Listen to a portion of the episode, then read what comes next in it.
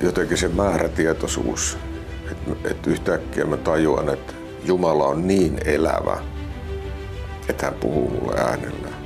Moi. Tässä opetuksessa käydään läpi todella mielenkiintoista aihetta, eli Jumalan äänen kuulemista. 1600-luvulla elänyt munkki Meli Lorenz kirjoittaa Jumalan äänen kuulemisesta tai keskustelusta Jumalan kanssa tällä tavalla. Maailmassa ei ole mitään niin upeaa ja ilahduttavaa kuin jatkuva keskustelu Jumalan kanssa. Ainoastaan ne, jotka ovat harjoittaneet sitä ja kokeneet sen, voivat käsittää sen. On jotenkin huikeaa ajatella, että me ihmiset voimme olla keskustelevassa yhteydessä tämän maailmankaikkeuden luojan kanssa. Jumala on persoona, isä, poika, pyhä henki ja hän on luonut meidät sitä varten, että me olisimme läheisessä suhteessa hänen kanssaan. Raamattu opettaa, että me olemme Jumalan lapsia. Tämä on Johanneksen evankeliumissa ensimmäisessä luvussa, jakeessa 12 esimerkiksi. Me olemme Jumalan ystäviä. Johanneksen evankeliumi luku 15, jakeet 14-15. Me olemme Jeesuksen oppilaita. Matteus 28 luvussa jakeessa 19, eli lähetyskäskyssä. Me olemme Jumalan työtovereita. Ensimmäinen korintolaiskirje, luku 3 ja 9. Ja tällaiseen läheiseen persoonien väliseen suhteeseen kuuluu niin kuin luonnollisena osana niin kuin tämmöinen keskusteleva yhteys. Eikö niin? Lähdetään nyt tarkemmin tutkimaan raamatusta, mitä raamattu opettaa tästä Jumalan äänen kuulemisesta. Saat tässä opetuksessa kuulla myös Turkka Aaltosen hämmästyttävän kertomuksen siitä, kuinka Jumala puhui hänelle. Hän kuuli jo omilla korvillaan sen Jumalan äänen. Ja sitten saat opetuksen lomassa kuulla myös Ville Turkkisen ajatuksia Jumalan äänen kuulemisesta. Ja aivan opetuksen loppupuolella on Tiina Niemisen upea kertomus siitä, kuinka Jumala vakuutti hänelle, että hän on pelastettu. Eli tämmöisen aiheen kanssa mennään nyt eteenpäin. Tervetuloa mukaan.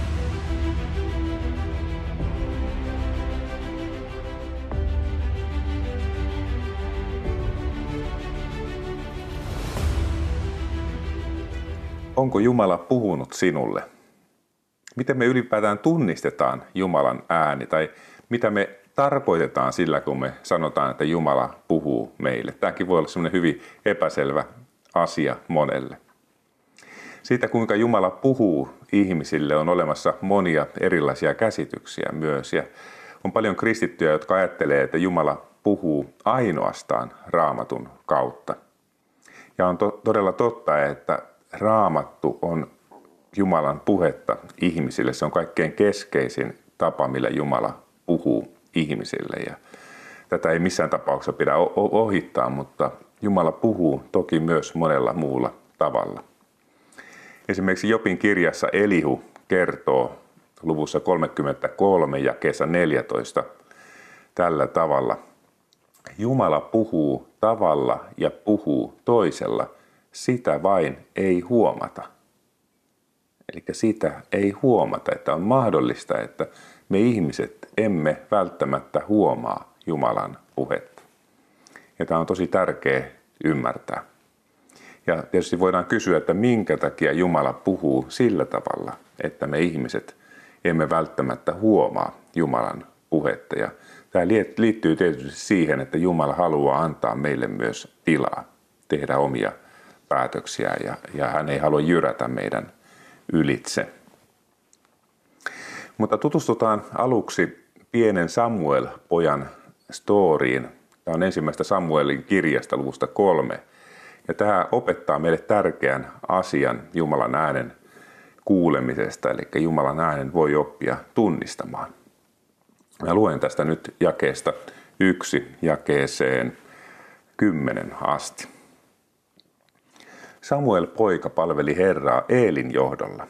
Herran sana oli siihen aikaan harvinainen, eivätkä näyt olleet tavallisia. Kerran tuohon aikaan Eeli makasi vuoteellaan, hänen silmänsä olivat alkaneet hämärtyä, eikä hän nähnyt kunnolla. Jumalan lamppu ei ollut vielä sammunut, ja Samuel makasi vuoteellaan Herran huoneessa, jossa Jumalan liitonarkku oli. Silloin Herra kutsui Samuelia. Hän vastasi, tässä olen. Samuel juoksi Eelin luo ja sanoi, tässä olen, sinä kutsuit minua. Mutta Eeli vastasi, en ole kutsunut, mene takaisin nukkumaan. Samuel meni vuoteelleen. Herra kutsui Samuelia uudelleen. Samuel nousi, meni Eelin luo ja sanoi, tässä olen, sinähän kutsuit minua. Mutta Eeli vastasi, en kutsunut poikani, mene takaisin nukkumaan. Samuel ei vielä silloin tuntenut Herraa, eikä Herran sana ollut vielä ilmestynyt hänelle. Herra kutsui Samuelia vielä kolmannen kerran. Samuel nousi, meni Eelin luo ja sanoi, tässä olen, sinä kutsuit minua. Silloin Eeli ymmärsi, että Herra oli kutsunut poikaa. Hän sanoi Samuelille, mene nukkumaan ja jos sinua vielä kutsutaan, sano, puhu Herra, palvelijasi kuulee. Ja Samuel meni vuoteelleen. Sitten Herra tuli, seisahtui ja kutsui häntä, kuten edellisilläkin kerroilla. Samuel, Samuel. Samuel vastasi, puhu, palvelijasi kuulee. Eikä Samuel oli pieni poika, kun Jumala kutsui häntä ja aluksi Samuel luuli, että hän ei tunnistanut Jumalan ääntä, koska hän ei ollut kuullut Jumalan ääntä aikaisemmin. Ja hän luuli, että kutsuja oli Eeli. Eli tässä ilmeisesti oli siis miehen ääni, mikä, joka kutsui Samuelia. Mutta sitten Eeli neuvoi häntä ja kertoi Herran kutsuvan häntä. Ja, ja kun Samuel sitten tämän jälkeen kuuli tämän äänen, niin hän vastasi siihen, puhu, palvelijasi kuulee. Ja tästä alkoi Herran ja Samuelin välinen läheinen, elinikäinen, keskusteleva suhde. Mutta että Samuel pystyi tunnistamaan tämän Herran äänen, hän tarvitsi siihen kokeneemman, kokeneemman niin kuin Jumalan palvelijan apua. No ennen kuin mennään syvemmälle Jumalan äänen kuulemiseen, on hyvä puhua hiukan motiivista. Mä luin alussa sen veli Lorensin sanat, jossa hän kertoo, että maailmassa ei ole mitään niin upeaa kuin jatkuva keskustelu Jumalan kanssa. Ja sitten veli Lorenz kirjoittaa tällä tavalla. Meidän ei tulisi ensisijaisesti etsiä mielihyvää, vaan sen sijaan harjoittakaamme tätä rakkauden periaatteesta, ja koska Jumala haluaa meidän tekevän niin. Eikä veli Lorenz tuo esiin tärkeän pointin. Yksi on tietysti se, että Jumala haluaa meidän tekevän niin. Mutta sitten toinen liittyy tähän motiiviin, miksi me haluamme kuulla Jumalan äänen. Eli motiivin ei tulisi koskaan olla jonkun kokemuksen etsiminen tai tunteiden metsästäminen tai oman kunnian hakeminen tai ansaitseminen. Ainoa hyväksyttävä motiivi Jumalan äänen kuulemisen oppimiselle on Jumalan rakastaminen. Se, että haluamme olla Jumalan kanssa, koska hän on sellainen kuin hän on. Hän on tosi upea Jumala ja hänen kanssaan on hyvä olla. Ja tosiaan, jos me haluamme todella etsiä hänen kasvojaan ja haluamme oppia kuuliaisuutta, niin ne on niin niitä oikeita motiiveja siihen Jumalan äänen kuulemisen opetteluun. Meidän tulee myös olla halukkaita oppia kuulemaan hänen puhettaan. Eli jos me suljetaan sellainen mahdollisuuskaan, että Jumala voisi puhua meille, niin Jumala ei todennäköisesti puhu meille tai me emme ainakaan tunnista sitä hänen puhettaan. Ja sitten jos Jumala puhuu meille jostakin asiasta ja meidän ennakko-olettamukset ovat toisenlaiset, niin meidän tulisi olla niin kuin nöyrästi siinä Jumalan puheen edessä ja puheen, puhetta kuunnellen, että me voimme tarvittaessa muuttaa myös ennakko-olettamuksia. On luonnollista odottaa Jumalan puhuvan meille. Johannes 14.23 Jeesus sanoo, jos joku rakastaa minua, hän pitää minun sanani, minun isäni rakastaa häntä ja me tulemme hänen luokseen ja jäämme hänen luokseen asumaan. Johannes 14.26 Jeesus edelleen sanoo, mutta puolustaja, pyhä henki, jonka isä lähettää minun nimessäni, opettaa teille kaiken ja muistuttaa teitä kaikesta, mitä minä olen teille sanonut. Ja sitten Johannes 16.13. Mutta kun totuuden henki tulee, hän johdattaa teidät kaikkeen totuuteen. Hän ei puhu omia ajatuksiaan, vaan minkä hän kuulee, sen hän puhuu ja hän ilmoittaa teille, mitä on tuleva. Eli tällaiseen läheiseen Jeesuksen kuvaamaan suhteeseen, joka perustuu rakkauteen, kuuluu kommunikaatio luonnollisena osana suhdetta. Eikä pyhä henki, joka meissä asuu, ei ole mykkä henki. No tästä Jumalan puheesta on paljon epäselvyyttä kristittyjen parissa ja tässä voidaan mennä pieleen sekä vasemmalta että oikealta. Ensinnäkin on olemassa paljon hienoja hengen täyttämiä kristittyjä, jotka eivät ole ehkä koskaan sillä tunnistaneet Jumalan puhetta, tunnistaneet koskaan Jumalan puhuvan heille. Mutta mä olen kuitenkin varma, että Jumala on puhunut heille montakin kertaa, mutta se on justiin se ongelma, se tunnistaminen, Jumalan äänen tunnistaminen.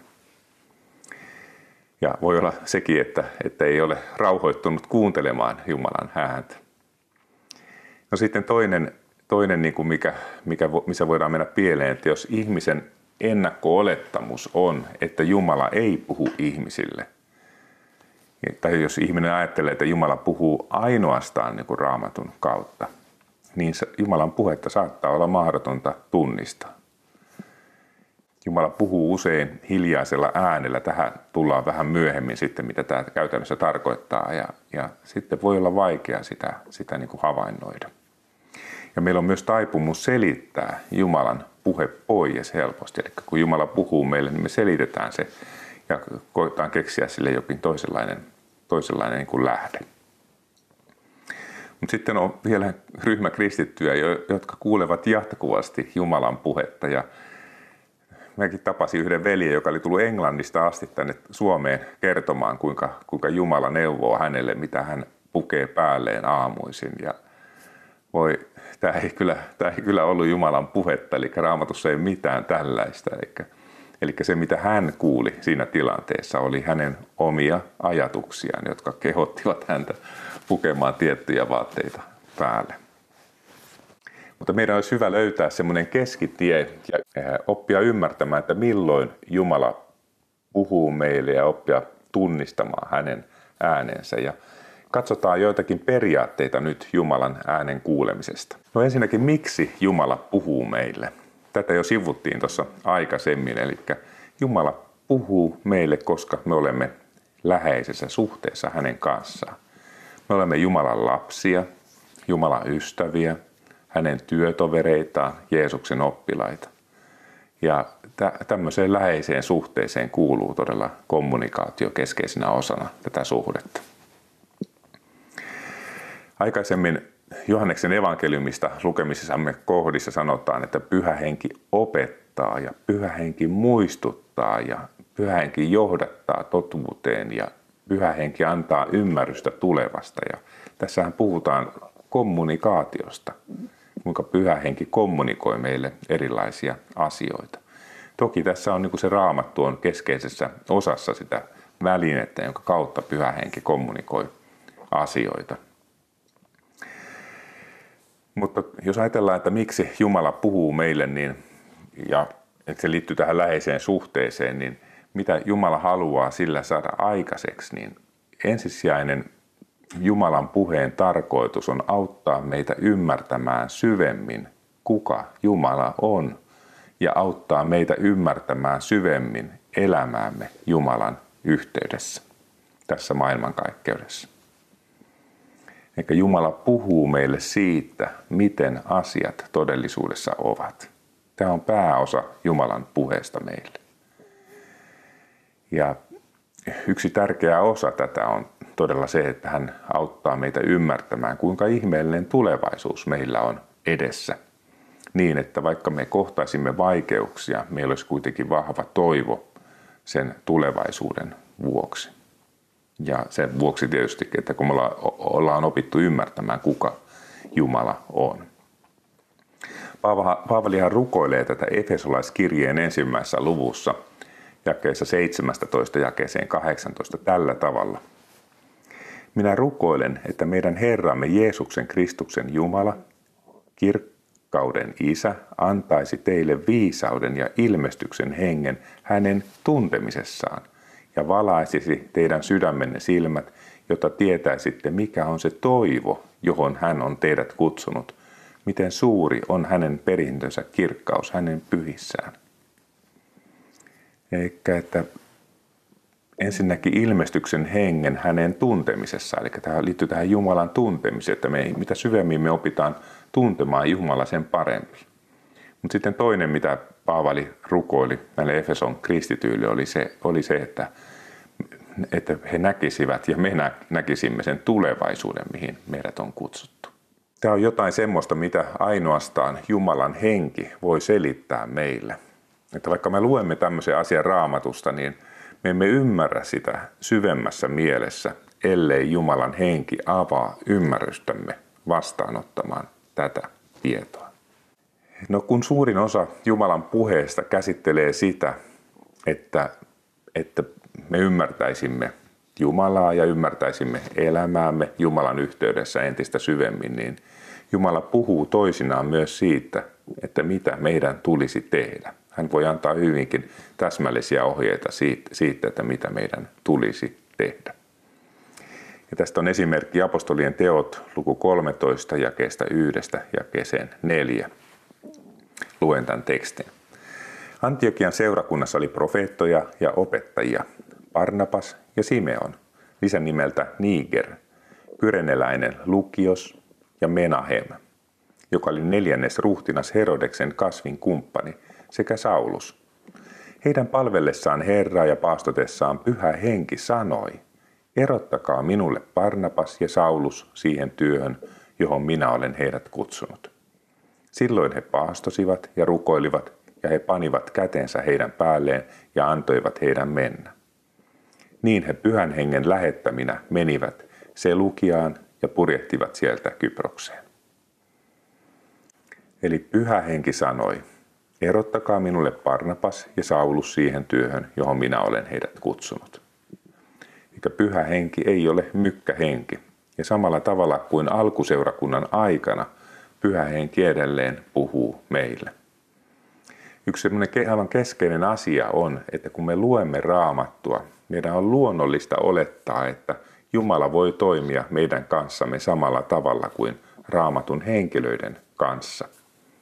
Jeesus Kristus on sama eilen, tänään ja iän kaikkisesti. Tämä on hebrealaiskirjeestä luvusta 13 jakeesta 8. Eli tämä oli että miksi Jumala puhuu meille. Eli Jumala selittää meille, miten asiat on todellisuudessa. Erityisesti hän opettaa meitä ymmärtämään, kuka hän on syvemmin ja opettaa meille meidän elämäämme Jumalan valtavassa universumissa ja tulevaisuutta näyttää meille. Ja lisäksi Jumala antaa joskus täsmällisiä ohjeita siitä, mitä meidän tulisi tehdä. Ja tällä kaikella, kaiken tavoite on tietysti, niin kuin ensisijainen tavoite on kasvattaa meitä ihmisinä. No toinen asia, mitä käydään läpi, on, että miten Jumala puhuu meille. Eli nyt kun olemme käyneet läpi sitä, että miten, miksi Jumala puhuu meille, niin siirrytään siihen, miten Jumala puhuu meille. Ja niin kuin on todettu jo aikaisemmin, niin ensisijainen tapa, jolla Jumala puhuu, ihmisille, ihmiskunnalle, on hänen sanansa kautta. Raamattu on Jumalan puhetta, joka on säilytetty kirjallisessa muodossa ja on aivan niin kuin hieno ajatella, tosi hieno ajatella, että se kaikki valtias Jumala, joka on luonut maa ja taivaan, niin on antanut meille ihmiskunnalle yhden kirjan, jota me saadaan lukea ja tutkia ja oppia tämän kirjan kautta tuntemaan syvemmin Jumalaa. Ja on tärkeää, että kun me luemme raamattua, että luemme sitä avoimella sydämellä ja nöyrinä ja että me annetaan pyhän hengen selittää sitä meille. Jos mä ajattelen omaa itseäni ja niin kuin Jumalan puhetta mulle, niin yli 90 prosenttia Jumalan puheesta minulle tulee raamatun kautta. Se voi tulla silloin, kun mä vaikka aamulla luen, aamuvartiossa luen raamattua tai mietiskelen raamattua tai opiskelen raamattua. Et nämä on semmoisia, miten, mitenkä Jumala puhuu ja hän käyttää sitä sanaa, sanaa sillä tavalla, että se sana virkistää ja se antaa voimaa ja se tuo toivoa ja lohdutusta ja Se on kyllä tosi jännä se Jumalan sana, kuinka se on niin elävä ja voimallinen. Jos ihminen haluaa kuulla Jumalan puhetta, mutta ei halua lukea raamattua, niin se on aika mahdoton yhtälö. Eli kannattaa aina, jos haluaa kuulla Jumalan puhetta, niin ottaa raamattu käteen ja ruveta lukemaan raamattua ja sitten toki olla hiljaisuudessa ja samanaikaisesti kuunnella, mitä Jumala haluaa sanoa. Eli sana on todella kaikkein keskeisin tapa, miten Jumala puhuu meille ihmisille. Ja me ei saataisi koskaan irrottaa Jumalan puhetta siitä kokonaissanomasta, mitä raamatussa on. Toisin sanaan, sanoen Jumala ei puhu koskaan mitään, mikä olisi hänen sanaansa vastaan. Tämä on todella tärkeä periaate. Mutta on kuitenkin tärkeää edelleen muistaa se ja ymmärtää se, että aina kun joku siteeraa sanaa, se ei tarkoita, että se olisi Jumalan puhetta, koska paholainenkin osaa siteerata sanaa. Ja tästä on hyvä esimerkki, kun paholainen kiusaa Jeesusta, niin hän sanoo Jeesukselle, että jos olet Jumalan poika, niin heittäydy alas, sillä on kirjoitettu, hän antaa enkeleilleen käskyn sinusta. Ja he, paholainen sanoo edelleen, he kantavat sinua käsillään, et loukkaasi jalkaasi kiveen. Eli paholainen siteerasi tässä psalmia. Ja, ja, eli Jumalan sanaa ja tämän perusteella kannusti Jeesusta heittäytymään sieltä, sieltä niin kuin alas. Ja näissä molemmissa tapauksissa paholainen käytti Jumalan sanaa väärässä tarkoituksessa. Tämä ei ollut Jumalan puhetta siihen tilanteeseen. Me ei tiedetä tarkalleen, miten paholaisen puhe tuli Jeesukselle. Tuliko se niin korvin kuultavana äänenä vai tuliko se ajatuksina vai mitenkä se tuli. Mutta me ei tosiaan tätä tiedä, mutta olennaista on, että Jeesus vastasi näihin raamatun sanalla. Hän sanoi paholaiselle, on myös kirjoitettu, älä kiusaa Herraa sinun Jumalaasi. No mitä me tästä nyt opimme sitten? Me opimme tästä sen, että on tärkeää ymmärtää, että Jumalan puhe on aina yhtenevä raamatun kokonaisilmoituksen kanssa. Ja raamatun opiskeleminen on yksi perustavaa laatua oleva edellytys sille, että opimme luotettavasti kuulemaan Jumalan puhetta. Sana on siis yleisin tapa, jonka kautta Jumala puhuu meille. Ja tämä ei tarkoita pelkästään sen tekstin lukemista, vaan sitä, että pyhä henki tulee selittämään tekstiä syvemmällä tasolla meidän hengellemme. Ja mulla on tästä vaikka semmoinen kokemus, että mä olin justiin sinä tullut uskoon tai olinko sinä uskon kynnyksellä justiin ja oli meidän perheessä tapahtunut tragedia, mun tyttäreni oli kuollut ja mä olin tosi surullinen ja murheellinen siinä tilanteessa. Ja sitten mä luin Vuorisaarnasta, jossa Jeesus sanoi, että autoaita ovat murheelliset, he saavat lohdutuksen. Tämä sana puhui mun sydämelle siinä tilanteessa erityisellä tavalla. Ja mä ajattelin, että nämä oli ihmeellisiä sanoja ja mä tarrasin niihin kiinni ja mä ajattelin, että voiko tämä oikeasti päättyä lohdutukseen. Mutta mä niin otin sen sanan vastaan ja mä ajattelin, että tämä on se, että mä pidän tästä kiinni näin, mitä tässä, tässä lukee. Samoin usein kun luen raamattua, niin mut valtaa syvä ilo siitä, miten asiat ovat. Tulee semmoinen syvä, syvä, syvä ymmärrys siitä, että Jumalalla on kaikki hallinnassa ja Jumala on tosi hyvä ja, ja niin kuin häntä, hänen valtakuntaansa ei järkytä mikään, mitä ihmiset tekevät. Ja siinä tulee myös se valtava turvallisuus. Eli tämä, tämä on sitä, mitä kun pyhä henki selittää sanaa sen syvemmällä, syvemmässä tarkoituksessa ihmisen hengellä. Eli ohjeena tähän näin, että jos haluat kuulla Jumalan ääntä, niin lue sanaa ja opiskele raamattua. Ja tervetuloa vaikka meidän kanssa opiskelemaan raamattua meidän raamattukursseille monia muitakin hyviä raamattukursseja on Suomessa, niin kannattaa katsoa, vaikka googlata ja katsoa, että mitä, missä voisi opiskella raamattua. No sitten on kuitenkin monta muutakin tapaa, millä Jumala puhuu ihmisille, miten, Jumala kommunikoi ihmisten kanssa. Eli Jumala on tavattoman rikas kaikessa, mitä hän tekee ja, ja hän eri tilanteissa toimii eri tavalla. Aikaisemmin tässä lyhyesti siteerattiin sitä Jopin kirjan Elihun puhetta Jopin kirjasta luusta 33 ja kestä 14, jossa Elihu sanoo, että Jumala puhuu tavalla ja puhuu toisella, sitä vain ei huomata. Mutta sitten hän jatkaa kertomalla esimerkkejä, kuinka Jumala voi puhutella unessa tai öisessä näyssä. Ja edelleen hän jatkaa, että sairauskin voi puhutella ihmistä, eli sairauskin voi olla Jumalan puhetta ihmiselle. No tästä unesta on raamatussa useitakin esimerkkejä ja mä luen tässä tein ihan tuolta yhden jakeen Matteus luusta 2 jakeesta 13 tilanteesta, jossa Herodes vainoa Jeesus vauvaa ja tässä lukee tällä tavalla. Kun tietäjät olivat lähteneet, Herran enkeli ilmestyi unessa Joosefille ja sanoi, nouse, ota mukaasi lapsi ja hänen äitinsä ja paken Egyptiin. Pysy siellä, kunnes minä sinulle toisin ilmoitan, sillä Herodes aikoo etsiä lasta surmatakseen hänet.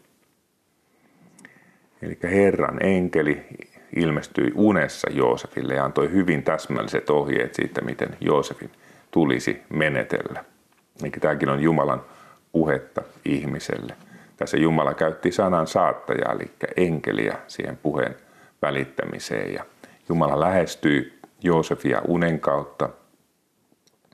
Miksi Jumala puhuu usein unessa liittyy varmaan siihen, että sen kautta Jumala pystyy ohittamaan ihmisessä tiettyjä semmoisia niin esteitä, mitkä, mitkä muuten olisi esteenä sen Jumalan puheen vastaanottamiselle.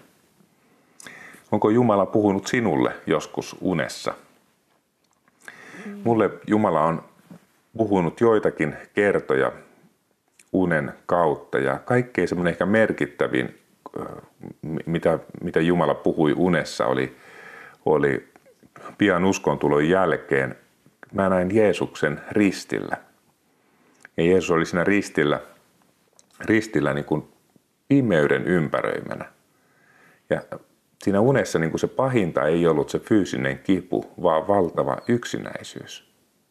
Ja siinä Jeesuksen ympärillä oli pahoja henkiä, jotka pilkkasivat häntä. No sitten kun mä myöhemmin luin raamatusta psalmia 22, niin mä huomasin oikein hätkähdin, että tässähän on mun uneni. Eli se oli, se oli niin kuin yksi yhteen sen kanssa, mitä mä olin nähnyt yöllä. Ja sillä tavalla Jumala selitti syvemmin mulle, mitä ristillä tapahtui.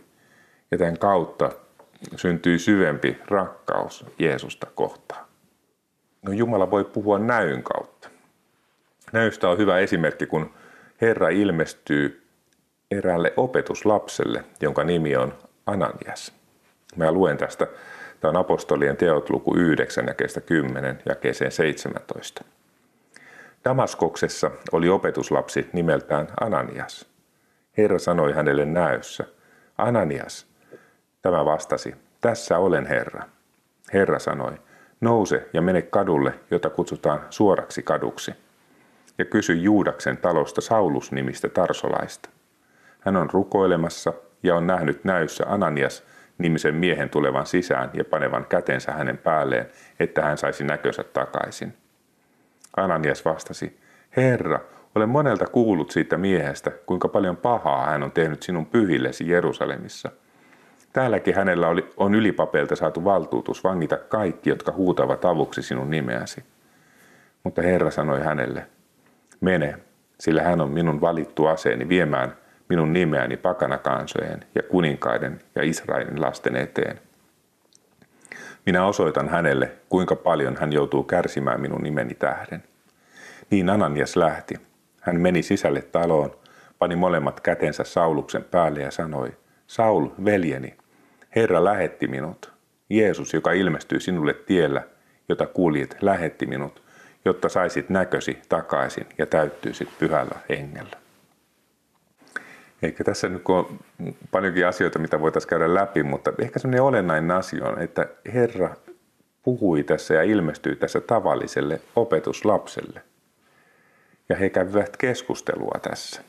Ja samalla tavalla Herra voi tänä päivänä ilmestyä jokaiselle Jeesuksen seuraajalle. Jeesus Kristus on sama eilen, tänään, ihan kaikkisesti. Se oli se hebrealaiskirje luku 13 ja 8. Eikä me kaikki voidaan odottaa sitä, että Jumala puhuu meille. Millä tavalla hän sitten puhuu, niin se on hänen asiansa. Hän voi puhua näyssä tai muulla tavalla. Mutta se, se on semmoista, mihin meidän opetuslapset on kutsuttu. Mutta sillä mielenkiintoista kuitenkin, että jos ajatellaan Jeesusta, niin Raamattu ei koskaan kerro, että Jeesus näki näkyjä tai jotain unia. Ja tämä varmaan liittyy siihen, että Jeesus, Jeesuksella oli niin läheinen suhde isän kanssa koko ajan, että, että Jumalan ei tarvinnut saada hänen huomiotansa. Vaan, vaan että kun Jeesus oli todellisena ihmisenä täällä maan päällä, hän oli keskustelevassa, jatkuvassa keskustelevassa suhteessa Jumalan kanssa. No sitten yksi tapa, millä Jumala voi puhua ihmisille, on korvin kuultava ääni.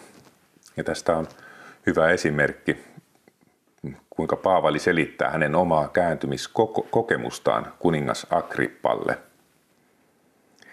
Ja mä luen tämän tekstin, tämä on tuolta apostolien teoista 26 luku jakeesta 9 jakeeseen 19. Minäkin luulin, että minun tulee ankarasti vastustaa Jeesuksen nasaretilaisen nimeä. Niin minä teinkin Jerusalemissa. Saatuani ylipapelta valtuudet, suljin monia pyhiä vankiloihin, ja kun heitä tapettiin, äänestin sen puolesta. Kaikkialla synagogissa minä usein yritin rankaisemalla pakottaa heidät pilkkaamaan Jeesusta. Menin niin pitkälle raivossani heitä vastaan, että vainosin heitä aina ulkomaiden kaupunkeihin asti tämä Paavali kertoi, minkälainen hän oli aikaisemmin. Ja kestä 12 jatkuu. Näissä asioissa matkustin Damaskokseen ylipappien antamin valtuuksin ja heidän suostumuksellaan. Silloin keskellä päivää kuningas minä näin tiellä auringon paistetta kirkkaamman valon leimahtavan taivaasta minun ja matkatoverieni ympärillä. Me kaikki kaaduimme maahan ja minä kuulin äänen sanovan minulle hebrean kielellä. Saul, Saul, miksi vainoat minua? Työllä sinun on potkia pistimiä vastaan. Minä kysyin, Herra, kuka olet? Herra sanoi, minä olen Jeesus, jota sinä vainoat. Nouse ja seiso jaloillasi. Minä olen ilmestynyt sinulle sitä varten, että asettaisin sinut palvelijakseni ja sen todistajaksi, mitä olet nähnyt ja mitä olet vielä näkevä, kun ilmestyn sinulle. Minä pelastan sinut oman kansasi ja pakanoiden käsistä – joiden luo minä sinut lähetän, avaamaan heidän silmänsä, että he kääntyisivät pimeydestä valoon ja saatanan vallasta Jumalan puoleen ja uskon kautta minuun saisivat synnit anteeksi ja perintöosan pyhitettyjen joukossa. Sen vuoksi, kuningas Agrippa, minä en voinut olla tottelematta taivaallista näkyä. Eli Paavali kuuli siis korvin kuultavan äänen puhuvan hänelle hebrean kielellä – ja tämä Paavalin kääntymiskokemus oli siis todella dramaattinen kääntymiskokemus, että hän täydellistä vainojasta yhtäkkiä kääntyy kristityksi tällaisen, tällaisen voimakkaan kääntymiskokemuksen kautta. Ja tällaiset on hyvin, hyvin harvinaisia. Useimmiten Jumala ei puhu näin dramaattisella tavalla ihmisille. Mutta toisinaan, kun Jumala haluaa erityisellä tavalla saada ihmisen huomion, niin hän saattaa puhua ihmisille myös ääneen. Se, mikä tässä muuten oli vielä mielenkiintoista, oli, että Paavali keskusteli tässä, tässä tämän Herran kanssa. Mutta voisiko tällaista tapahtua nykypäivänä? Kuunnellaan Turkka Aaltosen kokemus Jumalan äänen kuulemisesta.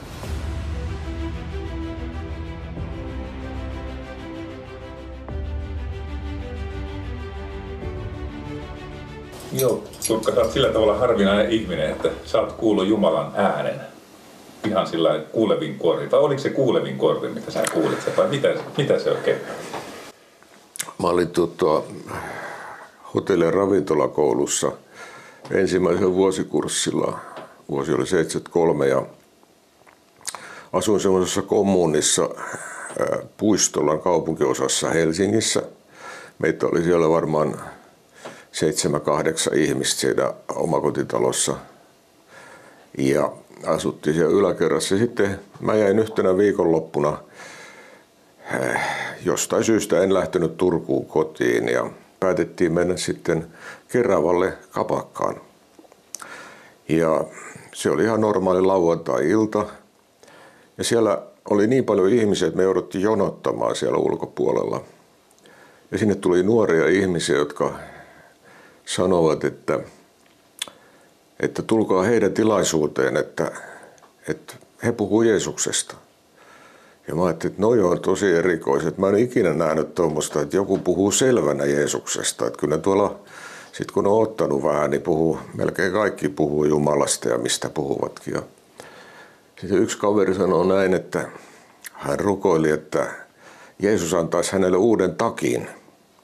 Ja sitten se tuli ihan mun eteen ja näytti sitä, että Jeesus antoi tämmöisen takin. Ja mä ajattelin, että on merkillinen se Jeesus, että että totta kai mäkin ymmärrän tuommoisen, että jos takkia tarvii ja sitten se antaa takin. No sitten me päästiin sisälle sinne, mutta mun oli sitten jo koko ilta piloilla, koska mä vaan mietin niitä ihmisiä. Ei me mihinkään lähetty. Ja, ja ryypättiin mitä ryypättiin, siinä ei paljon, mutta kuitenkin. Sitten lähdettiin taas takaisin sinne kämpille ja sitten kun mä tulin sinne, niin mä panin kädet ristiin ja sanoi, että Jumala, jos sä oot olemassa, niin ilmoita mulle itsesi. Ja nukuin. Sitten mut herätettiin tuossa, mitähän kello olisi ollut, viisi aamulla. Mies ääni mun vierestäni sanoi, että Turkka, nouse ylös. Ja mä ajattelin, että mä kuolen tähän paikkaan. Siis se oli niin kuin aivan järkyttävä. Kukaan ei ollut siinä huoneessa. Siinä nukkui yksi nuori pari siinä Äh, alkoovissa semmoisessa kulman takana.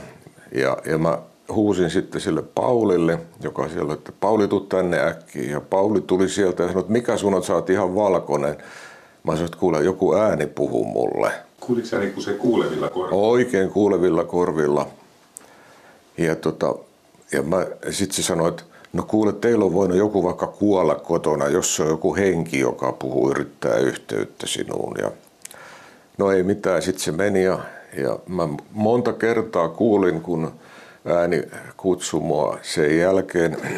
Ja mä vaihdoin sitten asuntoon, mä menin sinne keskustaan yhden, yhden kaverin luokse siihen ihan lähelle Hietaniemen ja, ja tota, ajattelin, että se jää niin kuin se ääni sinne puistolaan.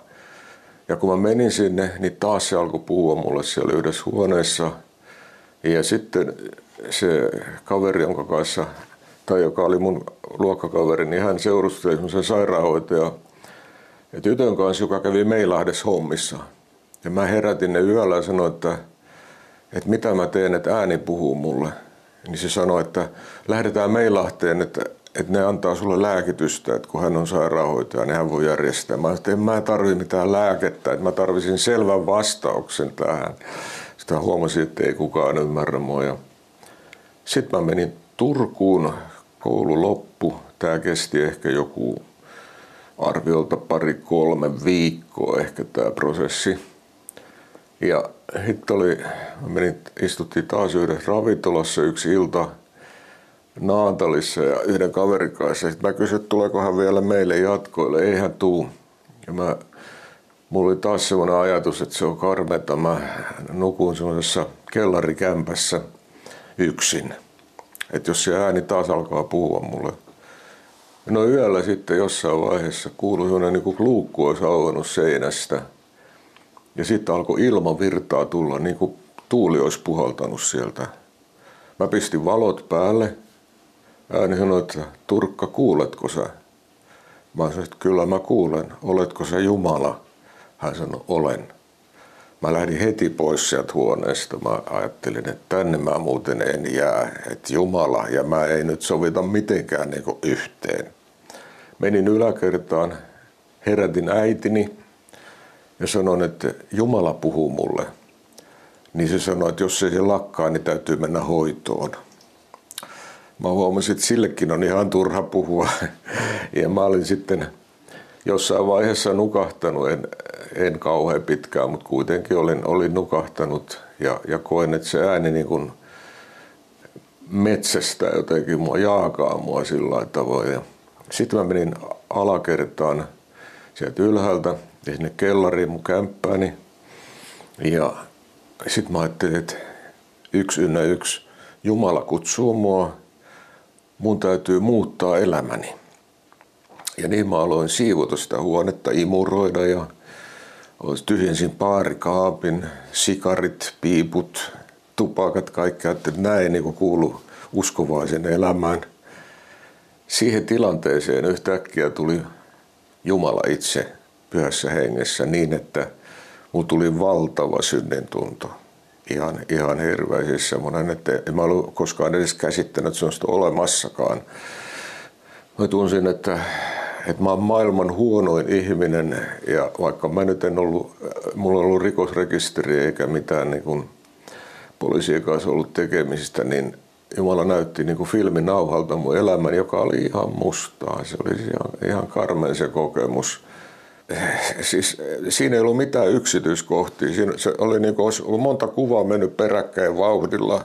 Ja mä, mä niin kuin näin, että sieltä ihan syntymästä asti, että, että tässä on niin kuin koko mun elämän rekisteri. Eli siellä, mä en voi sanoa, että mä poimisin mitään, vaan se oli niinku semmoinen yksi, yksi musta filminauha vaan semmoinen, jossa mä tajusin, että vaikka ei mulle sanottu sitä, niin mä, mä niin kuin hengessäni koin, että tässä on mun elämäni. Se on juuri näin pitkä ja tämmöisiä, se on juuri näin musta. Ja se vedetään nyt tuosta niin kuin vauhdilla läpi.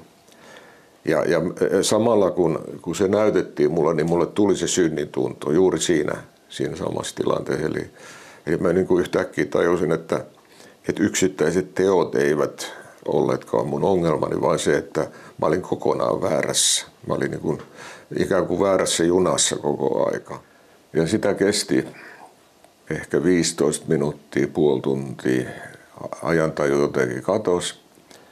Ja sitten tuli semmoinen valtavan syvä rauha. Yhtäkkiä tuli semmoinen niin kuin taivaallinen rauha, siis semmoinen mitä ei voi niin verrata mihinkään tämmöiseen inhimilliseen tunteeseen. Mulla oli niin hyvä olla yhtäkkiä, että, että mä ajattelin, että jos, jos tämä on niin uskovaisuutta, niin mä en ikinä luovu tästä. Ja sitten kun rupesin puhumaan ihmisille tästä, että mä oon nyt uudesti syntynyt, mä oon tullut uskoon ja mä oon nyt Jeesuksen oma ja hänen seuraajansa, niin mä, mä huomasin, että meidän välissä on sellainen pleksi – näkymätön niin kuin seinämä, että et ne ei ymmärrä mua, ne ei ajattele samalla tavoin eikä ne, ei ne halua omaksua tämmöistä ajattelua, mitä mulla on ja tämmöistä uskoa. Et, että se Jumalan valtakunta oli niin kuin, niin kuin olisi laitettu jonkun sen lieriön sisälle. Siis se oli, mä olin niin kuin turvassa, mutta se, että mulla tuli niin kuin hätä näistä läheisistä, rakkaista ihmisistä, että – että miten heidän käy, että, että he on samanlaisia kuin minäkin, samanlaisessa pimeydessä ja he johtuu, joutuu kohtaamaan eräänä päivänä elävän Jumalan. Ja, ja heilläkin on tämä, tämä oma filminauha sitten heidän elämästään. Että, tähän ääneen liittyy se vielä, että kun mä olin tullut uskoon, niin mä pyysin tätä mun ystävääni, että voisiko hän rukoilla, että Jumala ei puhuisi mulle enää ääneen. Hän sanoi, että juu, kyllä hän rukoilee. Ja ääni ei ole puhunut sen jälkeen. Ja, ja vaikka siitä nyt on 50 vuotta kohta aikaa, niin kyllä mä sanoa, aika vakavasti pitäisi edelleenkin sanoa, että jos mä pyytäisin, että Jumala puhuu mulle äänen, mä en hetkekä epäile, etteikö hän tekisi niin. Mutta se, että se oli, se oli pelottava ja se oli niin äh, fyysisesti todellinen ja, ja syvälle sydämeen käyvä. Se oli miehen ääni, se oli vakaa, varma, semmoinen määrätietoinen, miehekäs ääni ja se oli niin kuin, se puhuu selvää suomea.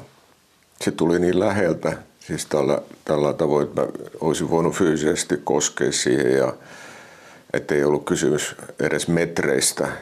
Ja se, että tota, jotenkin se määrätietoisuus, että, että yhtäkkiä mä tajuan, että Jumala on niin elävä, että hän puhuu mulle äänellä. Niin se oli, että kun joku ihminen ajattelee näin, että, että joku voisi piiloutua Jumalalta tai että Jumala ei tiedä, Jumala tietää kaiken, hän näkee jopa ajatukset ja, ja meidän motiivit ja, ja, ja kaikki. Mutta kun mä ensimmäisen kerran kuulin, mä pistin kädet näin ja mä, mä tunsin, että mun sydän lyö varmaan 200, että, tota, että semmoinen, siis mä olin a, aivan tietämätön, että mitä tässä tapahtuu, että ei, ei, ei mulla ollut mitään. Käsikirjoitus oli tehty ylhäällä ja, ja mä olin tosi alhaalla. Ja mä sanoin, että Jumala on elävä. Ja Jumala on kaikkialla läsnä oleva. Ja Jumala kuulee kaiken. Ja kun ihminen uskaltaa rohke- rohkeasti rukoilla, niin kuin mäkin rukoilin, että jos sä olet Jumala olemassa, ilmoita mulle itse, hän aivan varmasti vastaa. Siinä oli siis Turkka Aaltosen hämmästyttävä kuvaus siitä, kuinka hän kuuli Jumalan äänen korvin kuultavalla tavalla. Eli taas Jeesus Kristus on sama eilen, tänään, iankaikkisesti. Hebrealaiskirja luku 13, jae 8. Ja se, mikä oli tässä musta hirmu mielenkiintoista, niin oli, oli se, että Turkka kertoi, että se oli pelottava kokemus, kun hän kuuli Jumalan äänen. Ja tämän Turkastaan tuli sitten loppujen lopuksi evankelista. Ja hän on ihan täysin selvä järkinen mies ja, ja niin kuin vuosien ajan tu, olen tuntenut hänet ja, ja ei ole muuta, muuta kuin hyvää sanottavaa hänestä. Eli tämä on hyvin, hyvin niin kuin luotettava tämä kuvaus, mitä Turkka kertoo. Tällä videolla Turkka kuvaa myös sitä, millainen Jumalan ääni oli. Ja, ja se oli miehen ääni, Turkka sanoo. Siinä oli auktoriteettia ja voimaa. Ja tämä on, nämä on tärkeitä asioita, kun me mietitään Jumalan puhetta ylipäätään, kun me mietitään Jumalan hiljaista puhetta meille.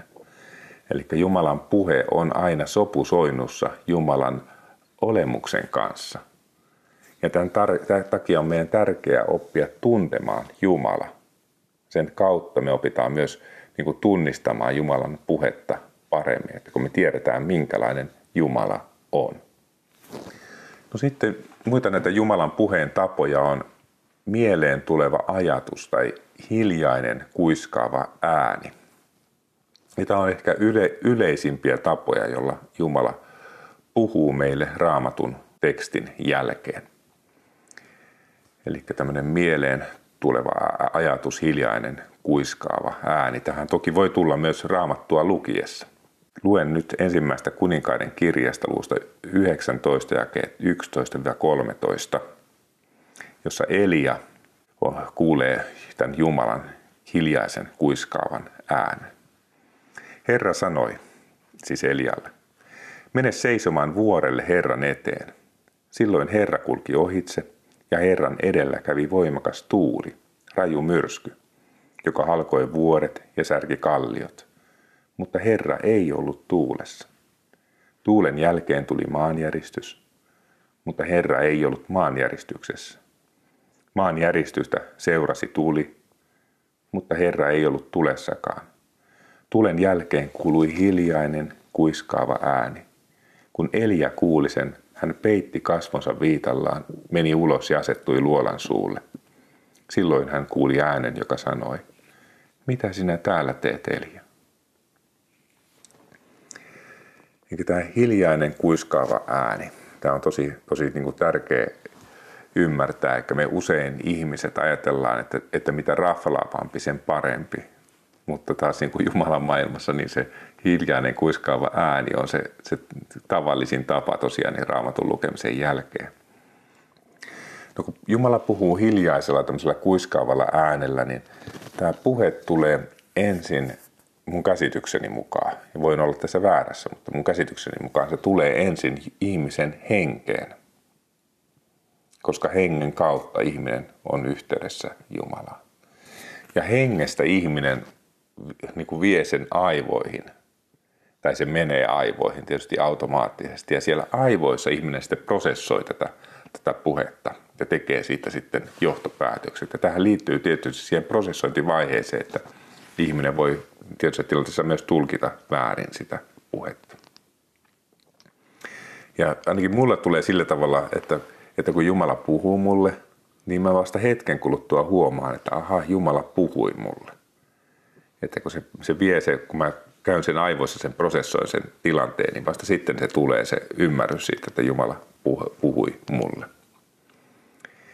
Ja tämmöistä jos ajatellaan tätä hiljaista kuiskaavaa ääntä, niin sitä voi olla vaikea havaita, erityisesti jos on koko ajan elämä täynnä kaikkea, kaikkea touhua ja ääntä ja tekemistä, niin, niin tätä ihminen saattaa niin kuin olla huomaamatta hiljaista kuiskaavaa ääntä.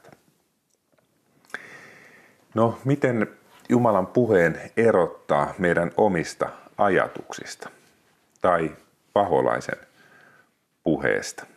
Eli meillä tosiaan on kolme mahdollista äänilähdettä, tai oikeastaan neljä. On tietysti toiset ihmiset, mutta sitten jos ajatellaan tämmöisiä, jos me ollaan yksinämme, niin meillä on kolme mahdollista äänilähdettä, niin on ihminen itse, omat ajatukset, paholainen tai sitten Jumala. Ja on tosi tärkeää erottaa nämä äänilähteet toisistaan. Ja semmoisia tietysti tärkeitä asioita, mitä on tässä moneen kertaan korostettu, että Jumalan puhe ei ole ristiriidassa raamatun kokonaisilmoituksen kanssa.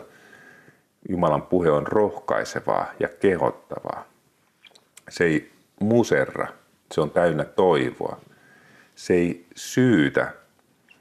Tai jos se niin kuin Jumalan puhe osoittaa meidän syyllisyyden johonkin asiaan, niin se on kuitenkin, se ei ole niin musertavaa, se, kun Jumala osoittaa sen syyllisyyden. Mä kerron kohta tästä esimerkin. Ja Jumalan puheeseen liittyy, että meillä on hengessä rauha. Se tuo usein ilon, mutta se ei jyrää myöskään meidän tahtomme ylitse, vaan se antaa tilaa. Ja mulla on tosiaan oma kokemus tämmöisestä, kuinka Jumala kehottaa parannukseen.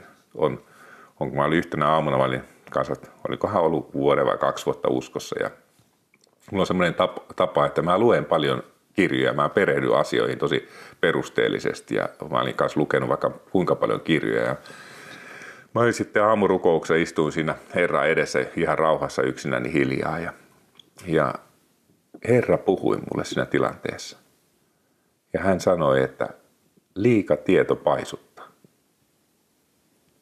Ja mä että mitä? Ja sitten mä prosessoin sitä mielessäni, liikatieto paisuttaa. Jumala sanoi mulle, liikatieto paisuttaa. Sitten meidän Minna heräsi ja tuli keittiöön ja mä sitten sanoin sulle, tiedätkö, että Jumala puhuu mulle tänä aamuna. Minna sanoi, että no mitä Jumala sanoi? Jumala sanoi mulle, että liikatieto paisuttaa.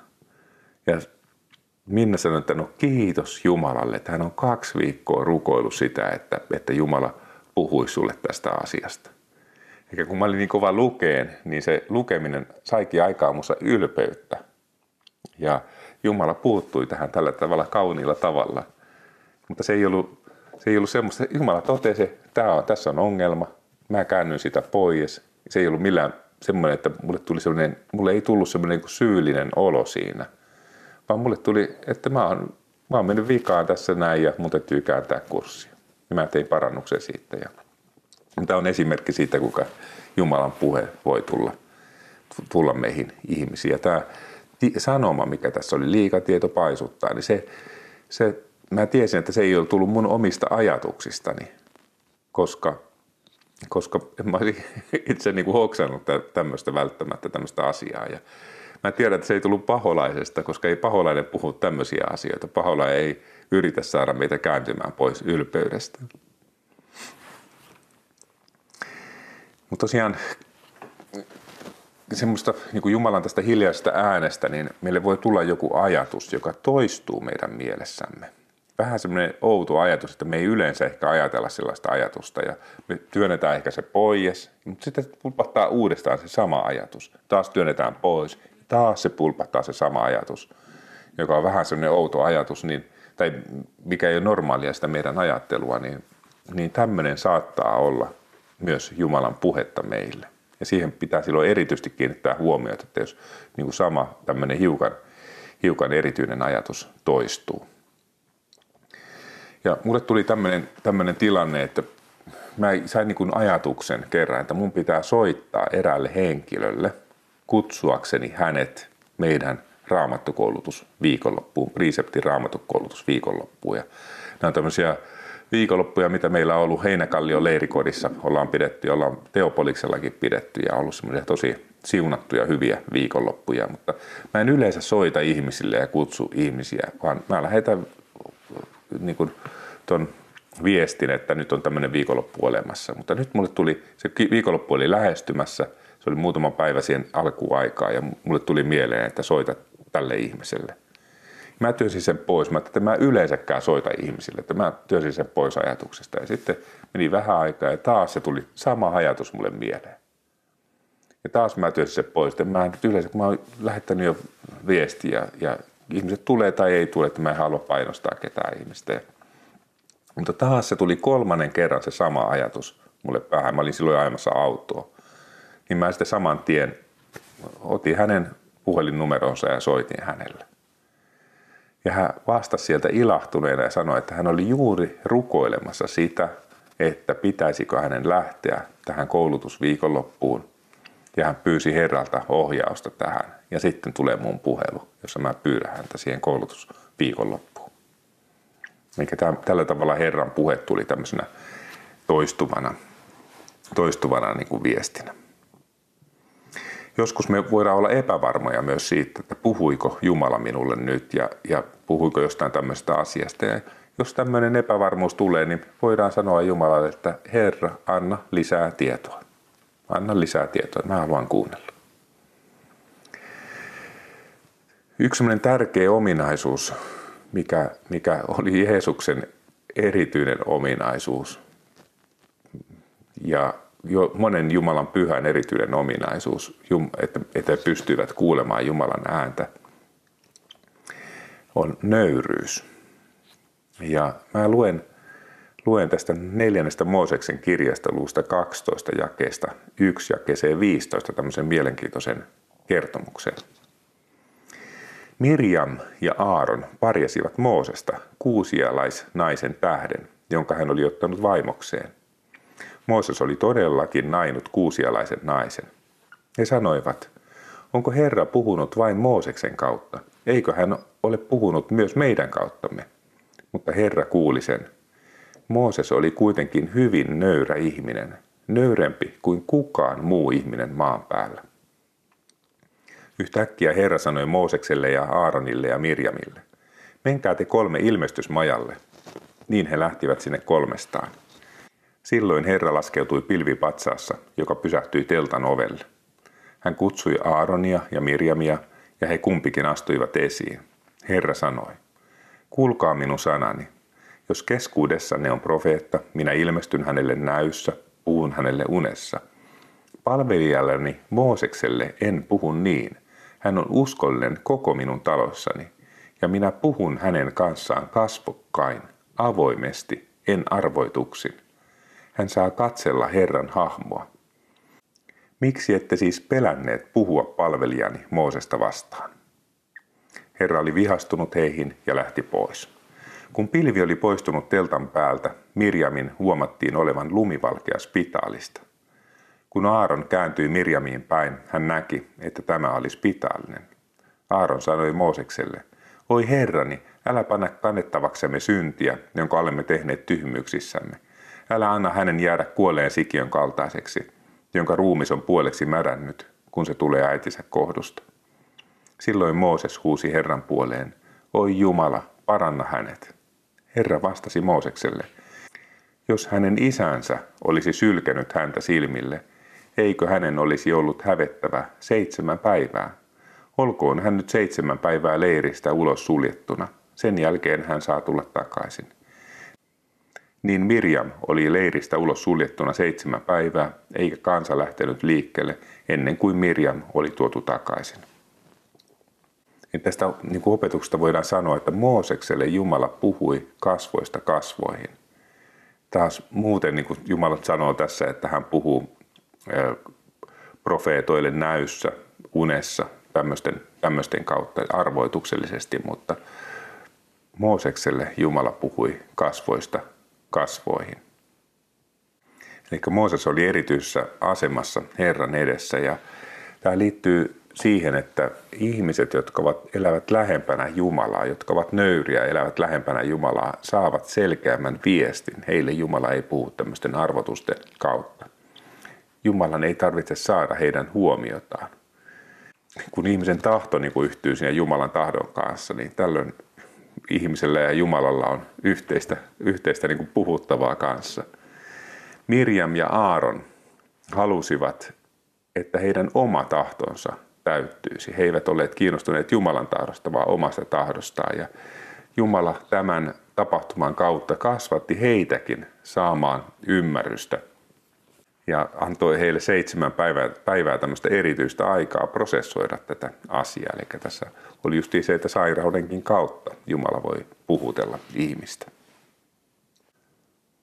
No sitten Jumala puhuu luonnon kautta meille ihmisille. Eli yli, yleisesti ottaen, niin kun me katsotaan luontoa, me nähdään Jumalan voima ja Jumalan viisaus. Ja kun katsotaan luonnon kauneutta, niin se on näkyvää hyvyyttä, näkyvää Jumalan hyvyyttä, luonnon kauneus mutta sitten erityisesti myös tämmöisien erityisten luonnon tapahtumien kautta Jumala voi puhua ihmisille. Ja jos haluat katsoa semmoisen videon kuin Varis, Varsaa Jumala, joka on tällä kanavalla, niin siinä on tämmöisestä, tämmöisestä esimerkkejä. No sitten yksi yleisimmistä tavoista, miten Jumala puhuu ihmisille, on toisten ihmisten kautta. Tämä voi tulla profetiana tai tämä voi tulla tiedon sanoina ja joskus niin kuin sitä sanoo jollekin ihmiselle jotakin sellaista, mitä, mistä sitten jälkikäteen tajuaa, että tämä ei tulekaan mun omasta suustani ja sen yleensä huomaa siitä, minkälainen vaikutus näillä sanoilla on tähän toiseen ihmiseen. No sitten Jumala voi puhua vaikka lehtikirjoitusten tai televisio-ohjelmien kautta, eli Jumalan puhe, puhe on niin, niin laajaa, että se, se ei rajoitu pelkästään, niin kuin, pelkästään tämmöiseen niin kuin hengellisiin asioihin, vaan se voi olla tosiaan ihan tämmöisten maallistenkin asioiden kautta. Ja sitten on olosuhteet. Olosuhteiden kautta Jumala puhuu kanssa, kanssa meille usein. Kuunnellaan seuraavaksi Ville Turkkisen joitakin ajatuksia Jumalan äänen kuulemisesta.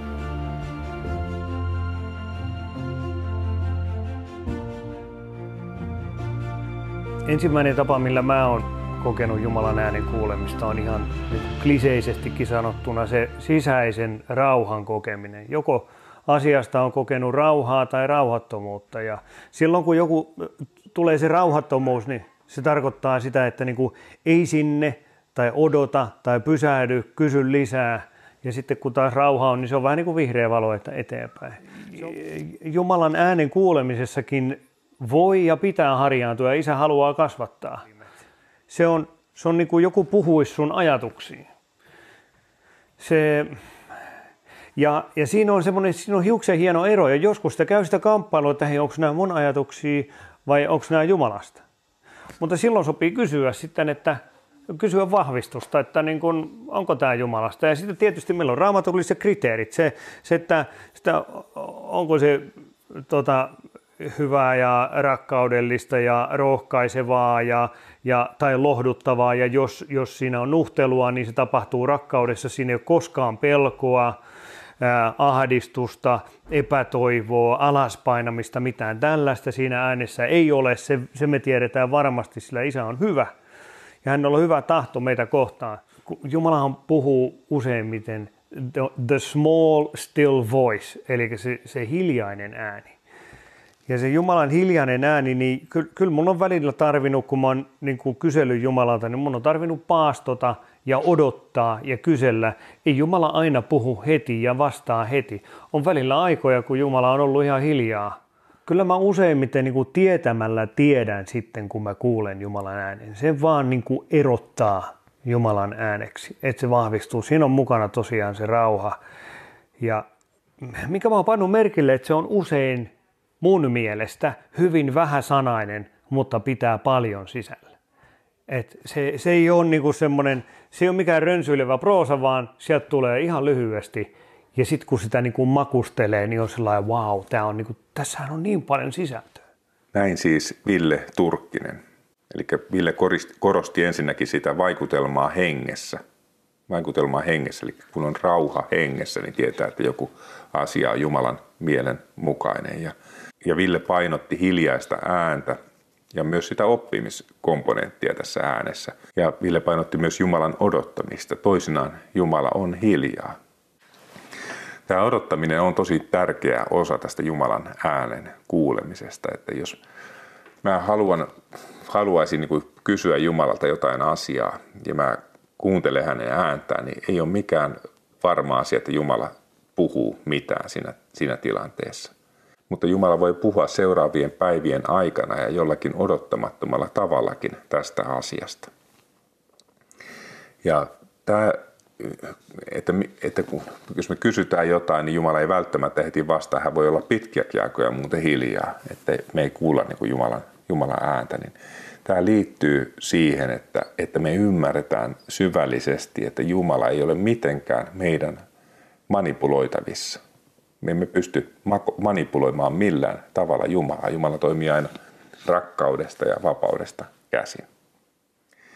Mutta jos ajatellaan tämmöisenä niin kuin yhteenvetona tästä hiljaisesta äänestä, miten me tunnistetaan Jumalan hiljainen ääni, joka on ehkä yleisimpiä tapoja, millä Jumala puhuu meille. Eli ne, mä sanoisin, että ne yleisimmät tavat on, on raamatun lukeminen, hiljainen ääni ja toisten ihmisten kautta tuleva puhe. Nämä on ne yleisimmät tavat, miten, miten mä uskoisin, että Jumala puhuu meille. Niin miten me tunnistetaan tämä hiljainen ääni? Ensinnäkin se on raamatun kokonaissanoman mukainen, eli meidän on tärkeää oppia tuntemaan raamattu. Se ei väittele meidän kanssamme. Se ääni toteaa, niin kuin mullekin se ääni sanoi, liikatieto paisuttaa. Se ei väittele meidän kanssamme. Sitten äänessä on auktoriteetti. Ääni ei yritä lannistaa meitä. Ja jos me ajatellaan meidän siskoja ja veljiä, niin ääni ei syytä. Meillä on veljien syyttäjä, joka syyttää siskoja ja veljiä, mutta Jumalan ääni ei koskaan syytä siskoja ja veljiä. Silloin sitten semmoista äänistä kannattaa kääntyä pois. Sitten ääni on selkeä. Meidän omat ajatukset on usein sekavia, mutta kun Jumala puhuu meidän, meidän niin kuin hiljaisella äänellä, niin se ääni on selkeä. Ja sitten oli tämä ääni, joka toistuu.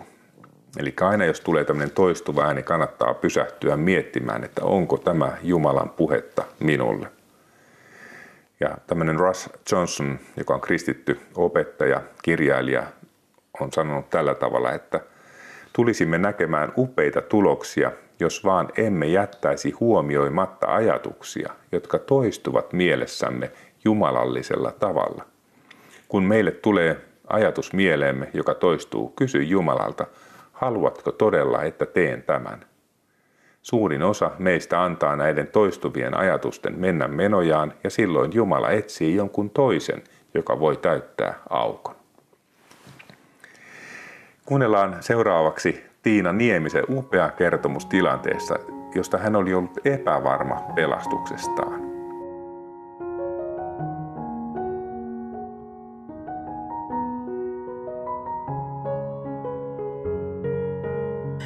Elämä on eletty niin, ja nyt on edessä muuttaminen taivaan kotiin. Ja minä tiedän ihan varmaan, että mä sinne pääsen, koska minä olen sen kuullut omilla korvilla, kun sanottiin, että sinun osasi on iankaikkinen elämä ja sinun nimesi on elämän kirjassa. Mä kuulin nämä kaksi lausetta. Ja nämä ne on meidän eessä jokaisen, että pitää huoli tästä, että ollaan elämän kirjassa meidän nimet. Näin siis Tiina Nieminen. Tiina Nieminen on nyt Herran kirkkaudessa. Hän näkee kasvoista kasvoihin tällä hetkellä Jumalan. Ja Jumala antoi hänelle todella varmuuden pelastuksesta ja tärkeä asia, mitä hän halusi meille nyt sanoa, ja tätä kannattaa nyt kuunnella tarkasti, on se, että kysymys siitä, että onko meidän nimemme kirjoitettuna elämän kirjaan. Ja nämä ne on meidän eessä jokaisen, että pitää huoli tästä, että ollaan elämän kirjassa meidän nimet. No, tästä vielä tämmöisenä ihan loppukanettina tähän, tähän loppuun on, että mitä läheisemmässä suhteessa kuljet Jumalan kanssa, sillä selkeämmin Jumala puhuu sinulle. Ja tämmöisiä askeleita, mitä on hyvä ottaa, on täydellinen pesäero kaikesta synnistä. Eli on hyvä niin kuin mä oon kirjoittanut omaan raamatuni, raamattuuni kanteen, että en tee enää vapaaehtoisesti syntiä, niin tämmöinen on hyvä tämmöinen asenne, että en tee enää vapaaehtoisesti syntiä. Ei tarkoita, etteikö me langettaisi syntiin montakin kertaa, mutta me ei tehdä enää sitä vapaaehtoisesti. No sitten raamatun tutkiminen, lukeminen, opiskeleminen ja yleisesti kun luetaan raamattua, niin luetaan sitä keskustellen Herran kanssa siitä tekstistä. Sitten kiireen eliminoiminen elämästä, eli kiire on hengellisen elämän tuhoaja. Ajan viettäminen yhdessä Jumalan kanssa, erityisesti aamut on tärkeitä aikoja. Suosittelen tunnin varaamista Herran kanssa joka aamu. Plus sitten vielä erikseen varata tiettyjä tämmöisiä spesiaaliaikoja, jolloin viettää aikaa Herran kanssa. Sitten kasvaminen nöyryydessä. Ja sitten se, että me pyydetään Jumalaa puhumaan meille ja odotetaan, oletetaan, että Jumala oikeasti vastaakin meille, mutta odotetaan sitä vastausta. Ja muistetaan se, että vastaus voi tulla monilla erilaisilla tavoilla. Ja tämä on tosi, tosiaan tosi rikasta elämää elää Jumalan kanssa tämmöisessä vuorovaikutteisessa suhteessa ja haluan kannustaa opettelemaan tätä Jumalan äänen kuulemista. Moikka!